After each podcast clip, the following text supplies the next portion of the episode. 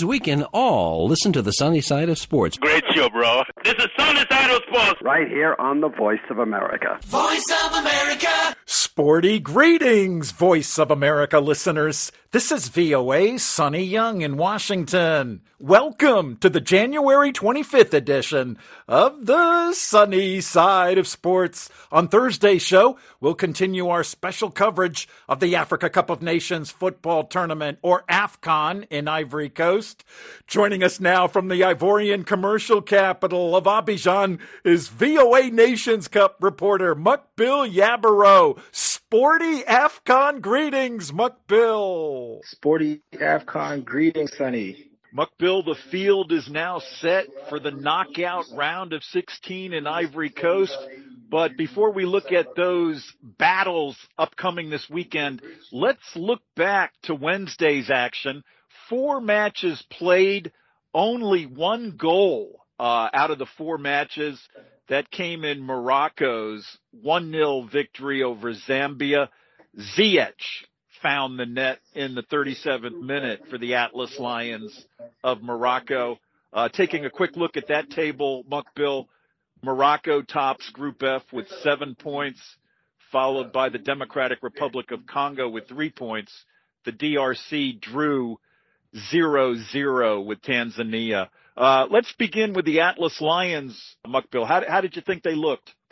I think they've looked decent, Sonny, throughout the tournament. It was just the very first game that they played against Tanzania that they were kind of able to assert some kind of dominance. Yesterday they had about 19 shots to 11 shots from Zambia. 7 were on target, but just couldn't find, any kind of real chances. Except for Ziyech's goal.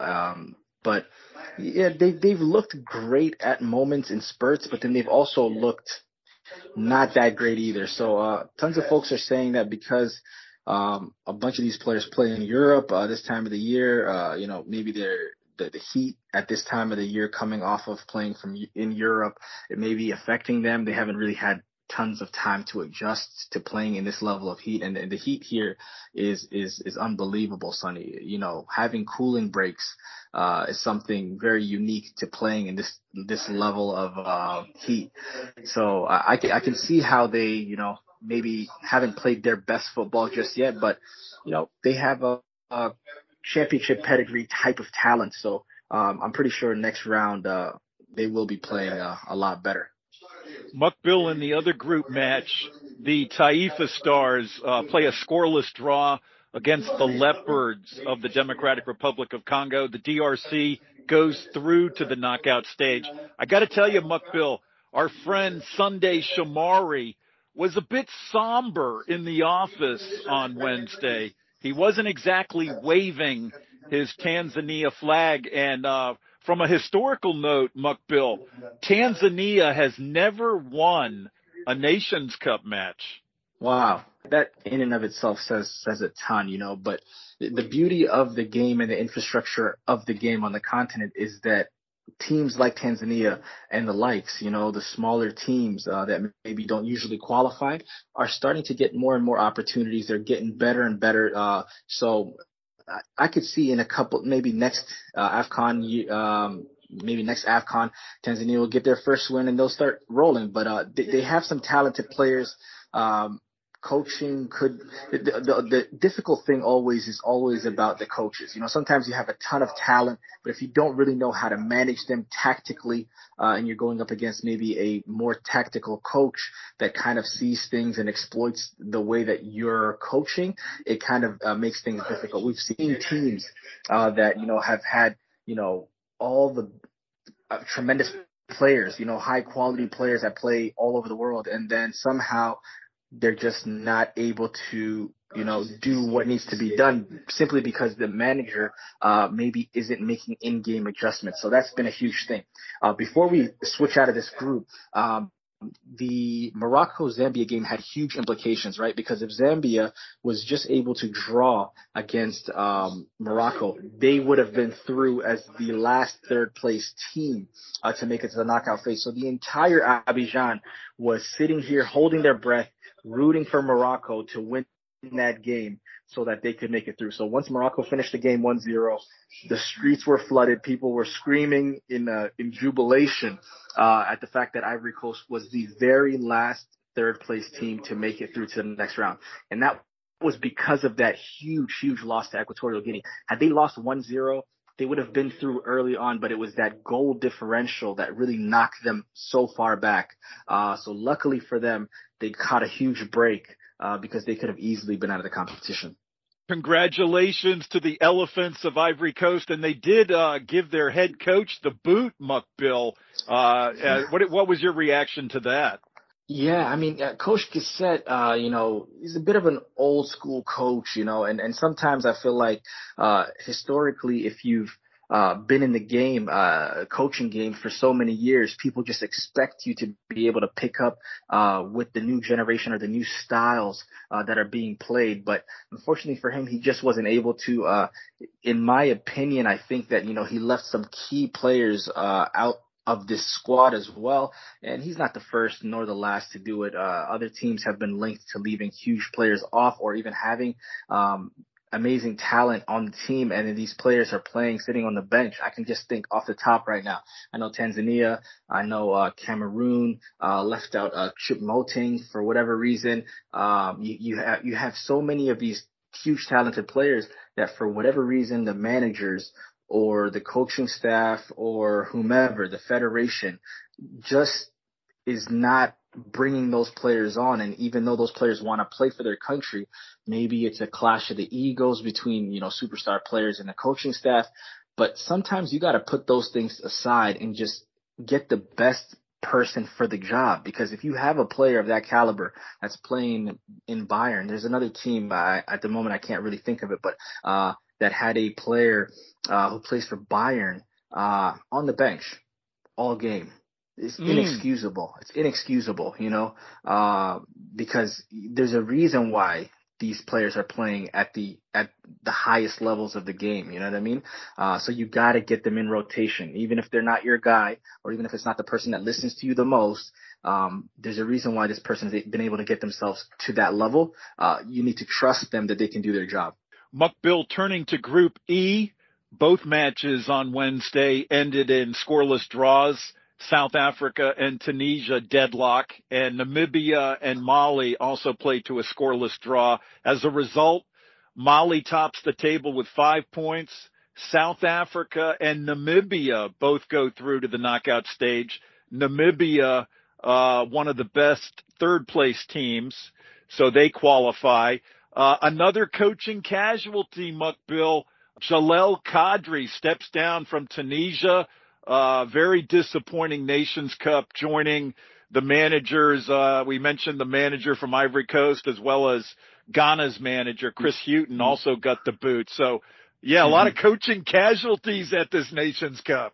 Yeah, absolutely. If I'm not mistaken, also Gambia's head coach, St. Fiat, is Tom St. Fiat. He didn't get fired, but he resigned. He stepped down. Let's take a quick look at the upcoming round of 16 matches. From a geographical perspective, I found it interesting that 4 of the 8 matches involve countries that border each other. And yeah. I'm talking about Angola versus Namibia, Nigeria versus Cameroon, Equatorial Guinea versus Guinea, and Mali versus Burkina Faso. Why don't you begin with Angola versus Namibia, Muqbil? How do you see that match? Huge. I think Angola has really been rolling, man. They've played such phenomenal games in their matches already. I think Namibia is going to have a tall task. If I was to predict, I'd say Angola has a slight edge, but the beauty of it is Namibia has shown us 2 completely different styles of play that they've been able to play. So, some games they're just there, and other games they're knocking in 4 goals, so it's like we don't know which Namibia we're going to get. They have a ton of firepower up front as well. They don't shy away from competition, so I expect it to be a great game.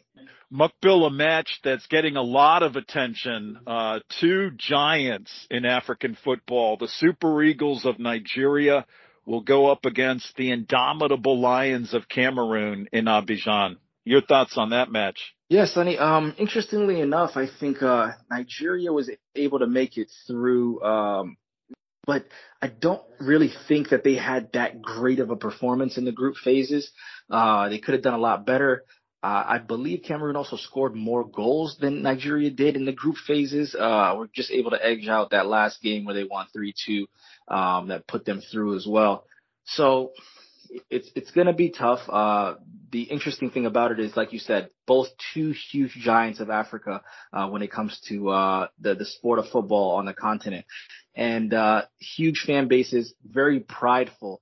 So I'm expecting everybody to be out and excited for this match that, you know, Cameroonian and Nigerian fan bases are huge. So we'll see. At the hotel that we're currently staying at, there's a huge Cameroonian crew that, you know, constantly keeps telling us about, you know, what they're going to do. So, yeah, we'll see. We'll see how that plays out. Equatorial Guinea versus Guinea, another border soccer rivalry, Muqbil. Can Emilio Nsue add to his goal-scoring campaign in Ivory Coast? Nsue has been super hot, man. He's been super hot. 5 goals, leading all goal scorers at the moment. If I'm to, you know, say, hey, do I think he can continue to add? Absolutely, Sonny. This man has a knack for putting himself in the perfect position when it comes to, you know, being that true number 9 type player. You know, he really gets physical with the defenders, kind of moves their body in the direction that he wants to, and he's able to just tip goals in. The very first goal he scored against Ivory Coast was his first opportunity in front of the net, and he just kind of tipped it along.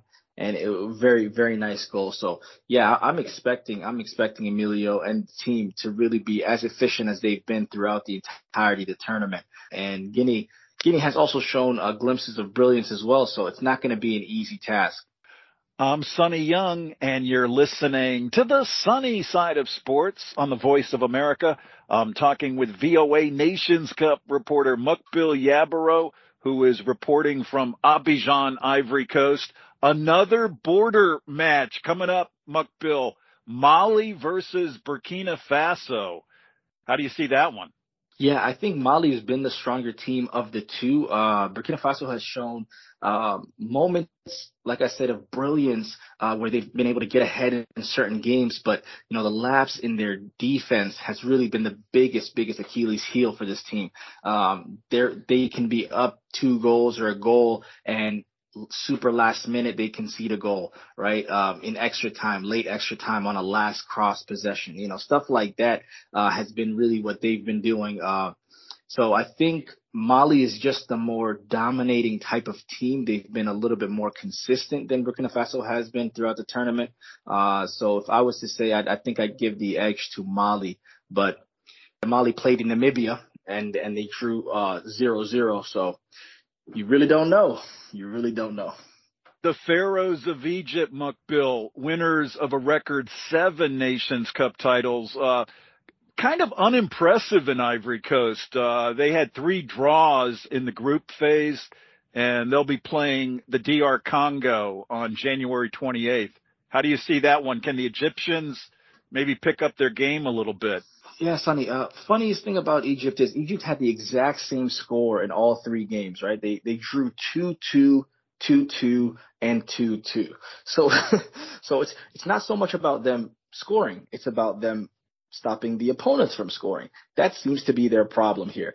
So, you know, having their star winger / striker Mohamed Salah out injured has not been a help to them. But what I've noticed is that when they were playing with him, they were trying to always get him involved and playing through him. But when they lost him, it kind of forced them to play as a collective team. Sometimes when you have superstars of that magnitude, you know, players feel a certain need to want to get this player involved consistently, and defenses and coaching staff are always prepped for that, right? You watch film, you make sure you know how to stop Mo Salah, how to stop Victor Osimhen. So if the teams are just relying on getting the ball through that player, then it becomes very difficult for the team as a collective to play. So once he went out, I feel like the team played with more fluidity. It's just that they've had some, bad lapses in defense that have caused, them to go down a couple of goals. But they've always found a way to make sure that they come back at the very end or score that final goal. They never really give up. So I like their chances against DRC. It's not like they're losing, so they've just been drawing. They just need to, tighten up the back and, potentially take them out, because scoring is not really so much of their problem. Another round of 16 match, Muqbil. The Blue Sharks of Cape Verde, one of the surprise teams, they'll take on another surprise team. The Lions of Chinguetti from Mauritania. Mauritania coming off its very first Nations Cup win. Do you see the Blue Sharks swimming past Mauritania, Muqbil? Yeah, I really can't go against Cape Verde. What they've shown us in the group phase is that, they have an ability to even dig deep in games that really don't necessarily matter, right? Because that very last game of theirs against Egypt, they were already through. But it was the pride that they had in their team to make sure that they don't take any losses in the group phase. It means a lot. It means that they are a very serious team that prides themselves in wanting to win every single game. If I'm to, predict, I'd say Mauritania has a tall task, but they were up for the challenge to be able to get that win to push them through. So maybe they get that little bit of momentum as well. I do know that it's going to be a good game. Cape Verde is definitely going to come out swinging, though. Defending Nations Cup champion Senegal, Muqbil, arguably the most impressive team in the group phase. They finished with a perfect 100% record, 3 victories. They'll take on the host team now, Ivory Coast, which, as you mentioned, kind of got through barely into the knockout round via that third-place scenario. I got to believe the Lions of Teranga are heavy favorites in that match. So for us on the outside, absolutely. In the country, I know the 12th man is going to be roaring in that stadium. And interestingly enough, Sonny, the record that Ivory Coast has doesn't really show the level that they play at, right? This is a team that usually dominates ball possession. They have the ball a very, very large portion of the time. They're very physical. They're fast. They're athletic. Their biggest problem is getting the ball in the net, or getting the ball to a specific player inside the box. So when the wingers get the ball and they swing it in, the strikers are just having a problem with connecting. But the ball continuously is coming into the box for like 90 minutes straight. So if they're able to, with this maybe new change in coaching, maybe start working on a few things before the game, because I believe they play on Monday. So they got a couple of days where they can kind of start working on maybe some new, strategies or some new plays, maybe with this new coaching staff, or maybe just new formation, really, that can kind of just load the box up. I think if that happens, then we may see a more a closer game than expected, really. Because people are expecting Senegal to just run away with this. I know that Senegal has the level and the quality to finish and be efficient, but I also believe that Ivory Coast really they hold on to the possession of the ball a lot. And I don't know how Senegal plays if they're not able to control the possession or the tempo of the game. So it'll be a very interesting watch. Finally, Muqbil, the last round of 16 match will be played on January 30th. In the southwestern city of San Pedro, Morocco will meet South Africa. How do you see that one? Morocco and South Africa. South Africa has shown us one game where they scored 4, and they showed us another game where they missed a PK and lost the game, right, 2-0. So we just don't know which South Africa is going to show up. If I'm just looking at it from a stylistic standpoint, Morocco poses a lot of problems for South Africa because of their tiki-taka Barcelona style play that they do is not great for South Africa, because South Africa seems like even when they defend like almost like one-on-one. It's not a collective defensive scheme. So you have a player one off by himself, and if if it's like a give and go type of a pass situation, a player might just be running towards the ball and kind of guarding one player at a time. It gets very tricky for them in the back. So they're going to have to do some film. Luckily for them, they have some time, right? So maybe just watch the last three games and see what it is that they do. The fullbacks, Hakimi, they love to flank the sides and run all the way up. So it could be a potential opportunity for quick counterattacks, you know, and try to be as efficient as possible. So there are pathways for South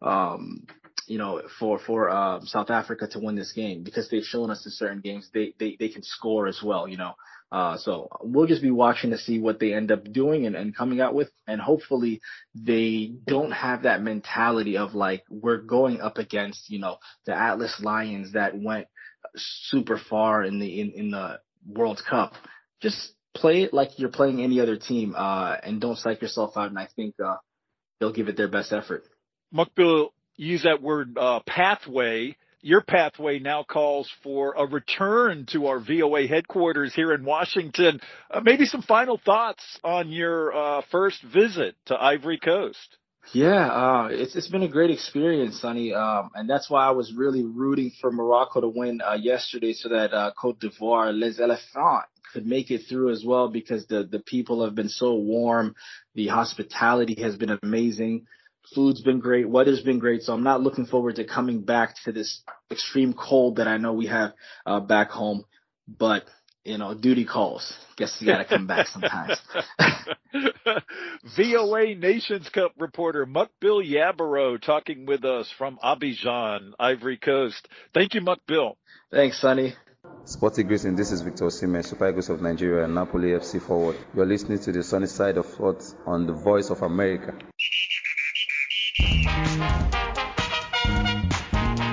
Want to relax, unwind, or charge up? Then listen to Music Time in Africa this weekend. It'll do all that for you and more.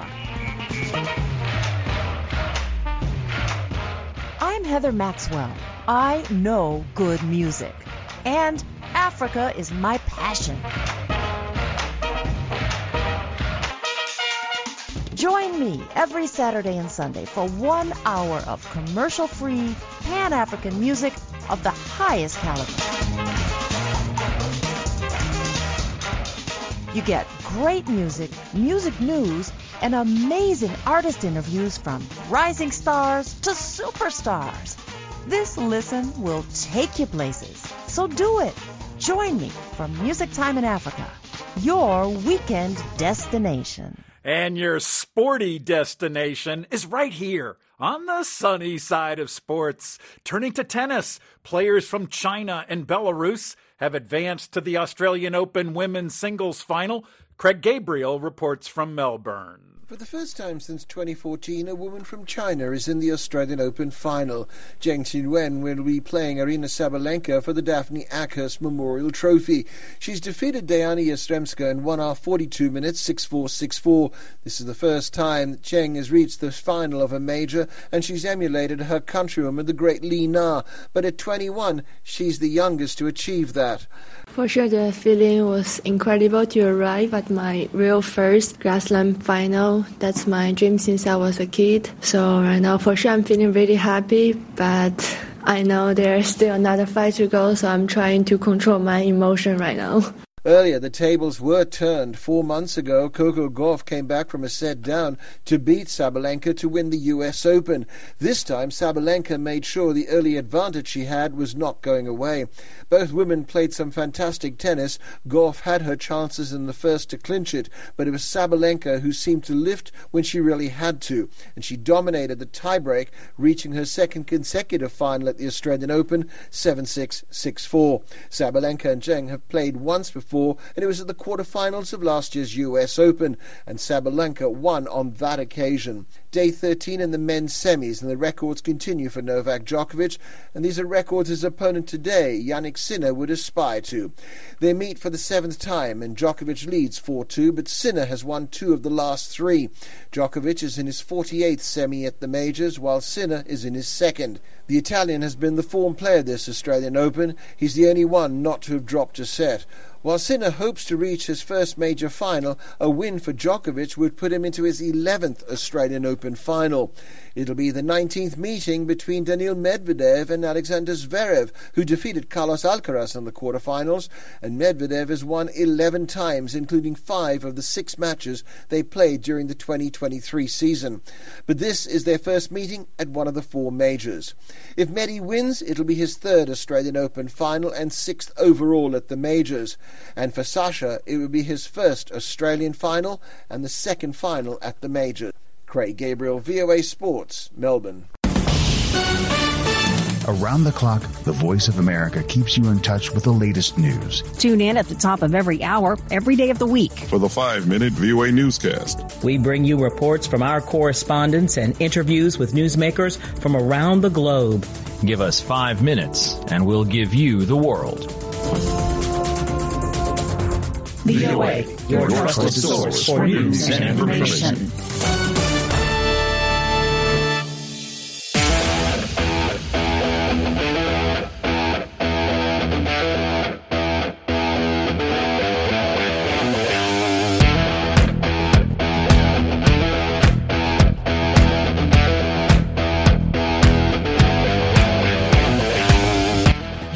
The Sunny Side of Sports on Facebook, X, formerly known as Twitter, and at voaafrica.com. My Facebook address is facebook.com/VOA Sunny. My X, formerly known as Twitter handle, is at VOA Sunny Sports.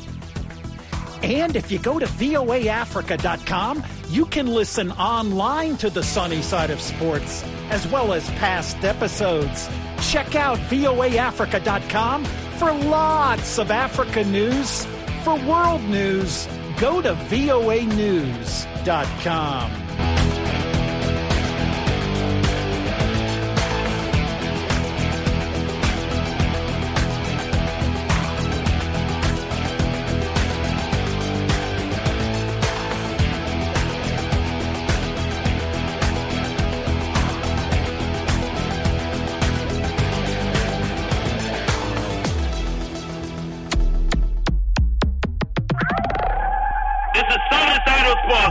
Pro basketball, 8 NBA games Wednesday night.